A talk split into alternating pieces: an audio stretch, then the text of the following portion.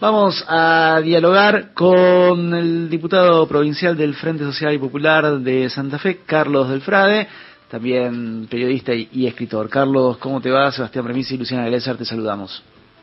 ¿Cómo les va? Buenos días, un gustazo, gracias por llamar.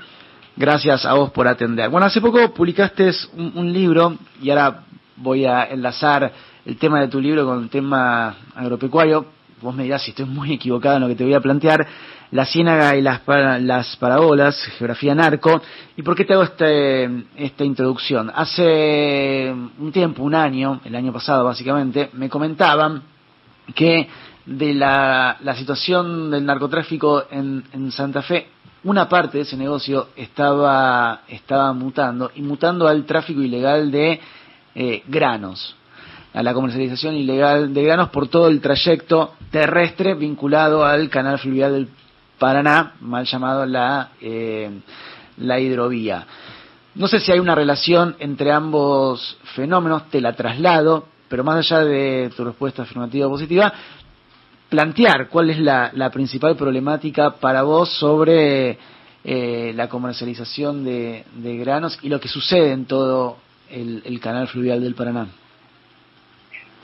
Creo que el problema central es control, administración y planificación del comercio exterior argentino que deriva en el control, administración y planificación de lo que pasa por el río Paraná.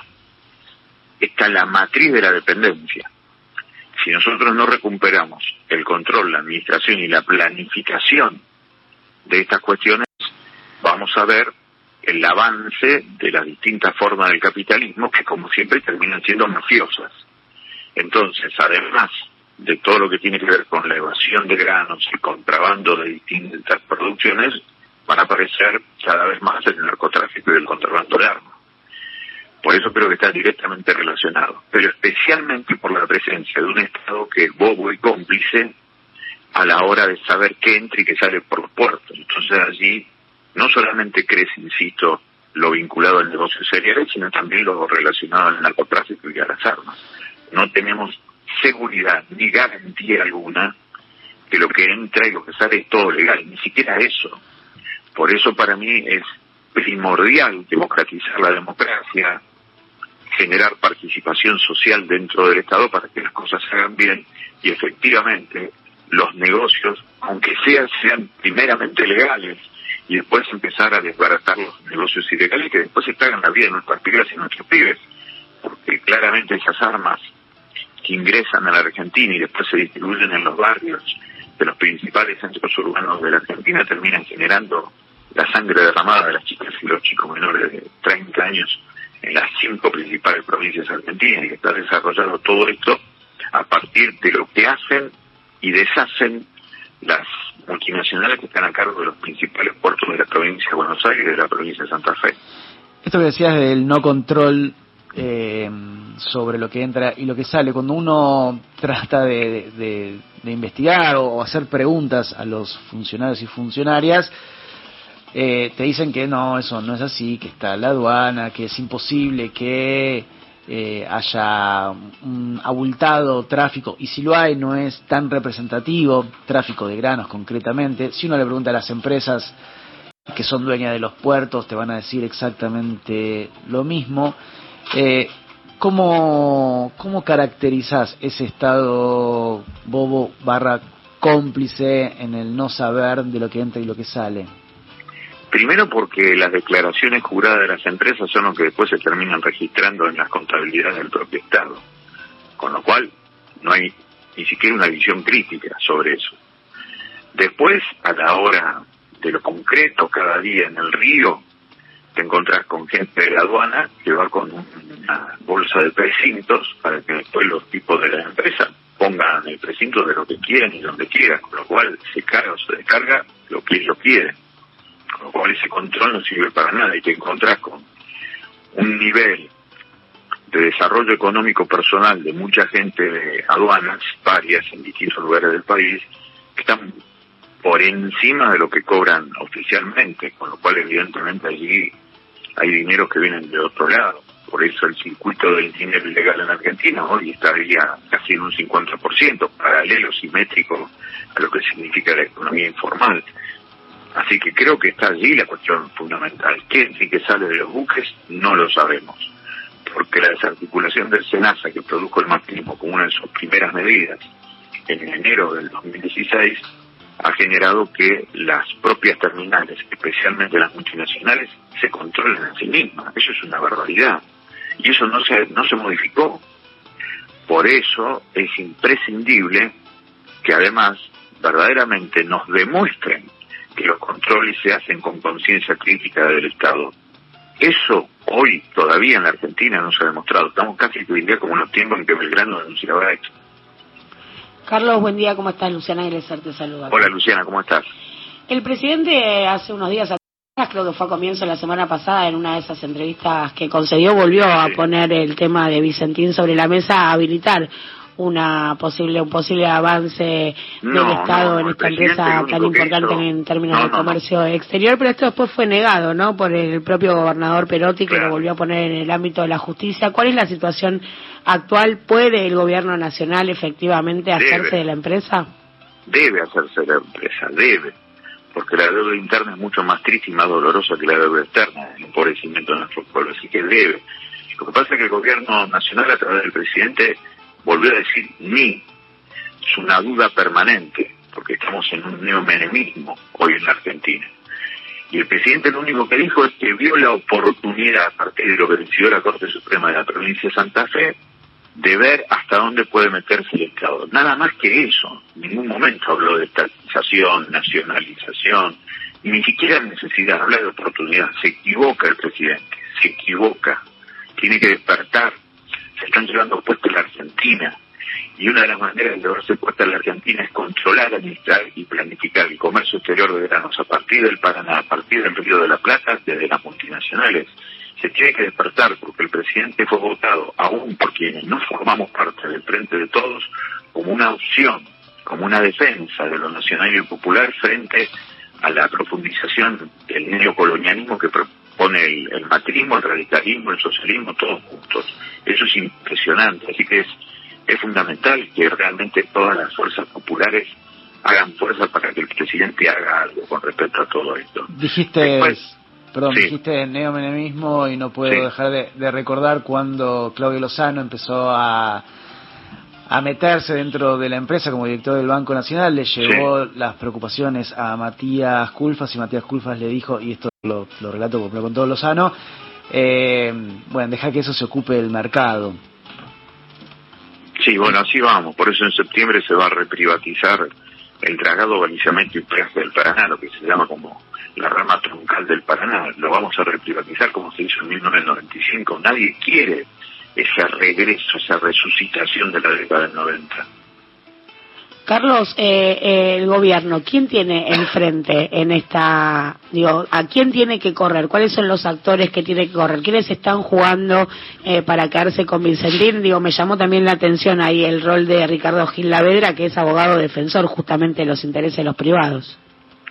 Ricardo Gil Lavedra es un hombre que creció como abogado desde la dictadura, cuando fue procurador general de la Corte, a partir de 1976 se limpió la cara integrando la Cámara Federal que puso preso a las cúpulas de la Junta Militar. creímos que estábamos ante un demócrata del alfonsinismo y después terminó siempre jugando para los intereses concentrados de la economía. Ahora es apoderado de Vicentín, va contra el Estado, cuando en realidad también cobra del Estado millones de pesos por haber ayudado a la provincia de Santa Fe a cobrar la deuda de 151.800 millones de pesos que esta semana justamente pagó el gobierno nacional con bonos. Es un farabuste. Entonces me parece que es muy muy importante señalar que la presencia de estas figuras de alcance nacional que pone Vicentín lo hace porque es la expresión del poder económico político que detrás está detrás de las grandes empresas hoy en la Argentina. Es capitalismo argentino claro y preciso lo que es Vicentín. Por eso nos parece en esta cuestión de Vicentín el gobierno nacional tendría que llevar adelante lo que Claudio Lozano venía diciendo del Banco Nación, de generar una empresa pública con mayoría estatal nacional sin poner un peso por la deuda que tiene Vicentín con el Banco Nación y a partir de allí generar incluso una empresa de economía mixta con, con participación de sectores privados, productores, trabajadores, universidades que le den transparencia. Podemos hacer algo nuevo, distinto, mejor, pero hace falta que el gobierno diga, acá tenemos un proyecto sobre Vicentín, y no lo dice, no lo dice. Y ahí también está jugando fuerte la Bolsa de Cereales de Rosario, ¿no? Que no es un actor menor en todo esto. No, la Bolsa de Comercio de Rosario es la gran usina ideológica de aplicar los planes políticos económicos que quieren las multinacionales ante la domesticación de los principales dirigentes de los partidos mayoritarios que después llegan a gobernar provincias importantísimas como Santa Fe y Córdoba, por ejemplo. Yendo a, lo quizás más técnico, eh, se está por vencer, si no es que se venció a fin de, junio, el plazo de exclusividad que tenían los acreedores privados de Vicentín para hacer la, propuesta, más allá de esta intervención de la Suprema Corte de, Santa Fe. Así todo, luego de la intervención de, la Corte, los acreedores privados siguieron juntando voluntades, de hecho, los bancos privados eh, aceptaron de alguna manera la propuesta de Vicentín con esa enorme quita, no es casi una, una estafa. Eh, entonces la pregunta es, ¿cuáles son los, eh, los plazos que hay vigentes hoy para que se tome una resolución y cuánto tiene cuánto tiempo tiene el gobierno en todo caso de que no le bajen el martillo y digan bueno se acepta la propuesta de, los privados y listo porque entiendo el otro día hablábamos con Claudio Lozano que si bien el Banco Nación tiene es como acreedor eh, privilegiado si la mayoría de los acreedores toma una decisión es decía él o me explicaban a mí también va a ser muy difícil para el juez que tenga la causa del concurso no eh, no validar esa, situación. Claro. Sí, sí. Sí, yo igualmente creo que el tiempo son tres meses, porque de acuerdo a lo que charlé informalmente con algunos integrantes de la Corte Suprema de la provincia de Santa Fe, ese es el tiempo que ellos están pensando para evitar posibles nuevos vaciamientos de parte del Vicentín, por eso intervinieron. Eso da por lo menos un paréntesis en donde queremos que aparezca alguna propuesta oficial. Así que el tiempo son tres meses. Igualmente lo que hay que decir informativamente es que Vicentín, utilizando todos los medios que tiene, y son muchos, el 29 de junio informó que él ya había acordado con todos los sectores mayoritarios el plan que ellos tenían para, para pagar la deuda con lo cual un día antes de la finalización del proceso preventivo de alrededores que iba a ser el 30 de junio, ellos presentaban que ya tenían todo acordado. Es una jugada que tiene que ver con lo político, que tiene que ver con lo económico y que espero yo me da la sensación que la semana que viene va a aparecer en los grandes medios de comunicación del sistema fogoneado con la presencia de figuras que ha contratado Vicentín muy fuertes, como Ricardo Gil por un lado, o Diego Velar, que ya había sido contratado por Vicentín para la estrategia de la nueva Vicentín. Para abonar un poco eh, esto que estás comentando, la propuesta de, Vicentín para cerrar o, englobar a todos los acreedores privados incluye la venta de sus activos que no puede hacer. Digo, y ahí es donde renova, renova, la perla, la perla, la perla de la Argentina, 851 millones de dólares vale solamente renova.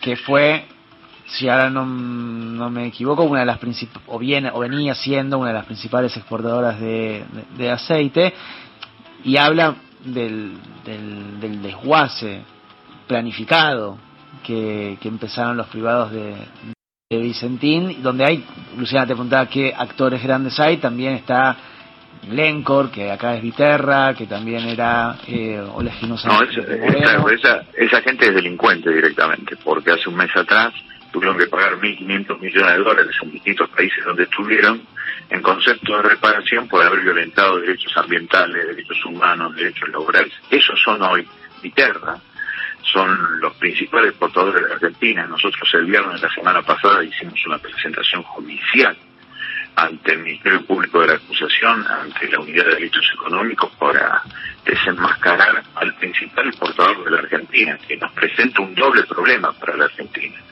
el comercio exterior argentino está mayoritariamente tranquilizado, por eso estamos condenados a la pobreza.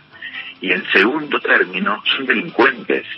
Por eso digo que el gobierno nacional no puede quedar indiferente frente a esta situación, no puede decir la estupidez de que esto es una cuestión judicial, que para eso está la justicia. Eso es darle la derecha a estos delincuentes de guante blanco.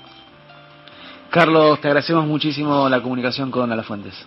Un abrazo grande hasta cualquier momento. Un abrazo pasada Carlos Delfrade, diputado provincial del Frente Social y Popular de Santa Fe, periodista, escritor por Radio Nacional.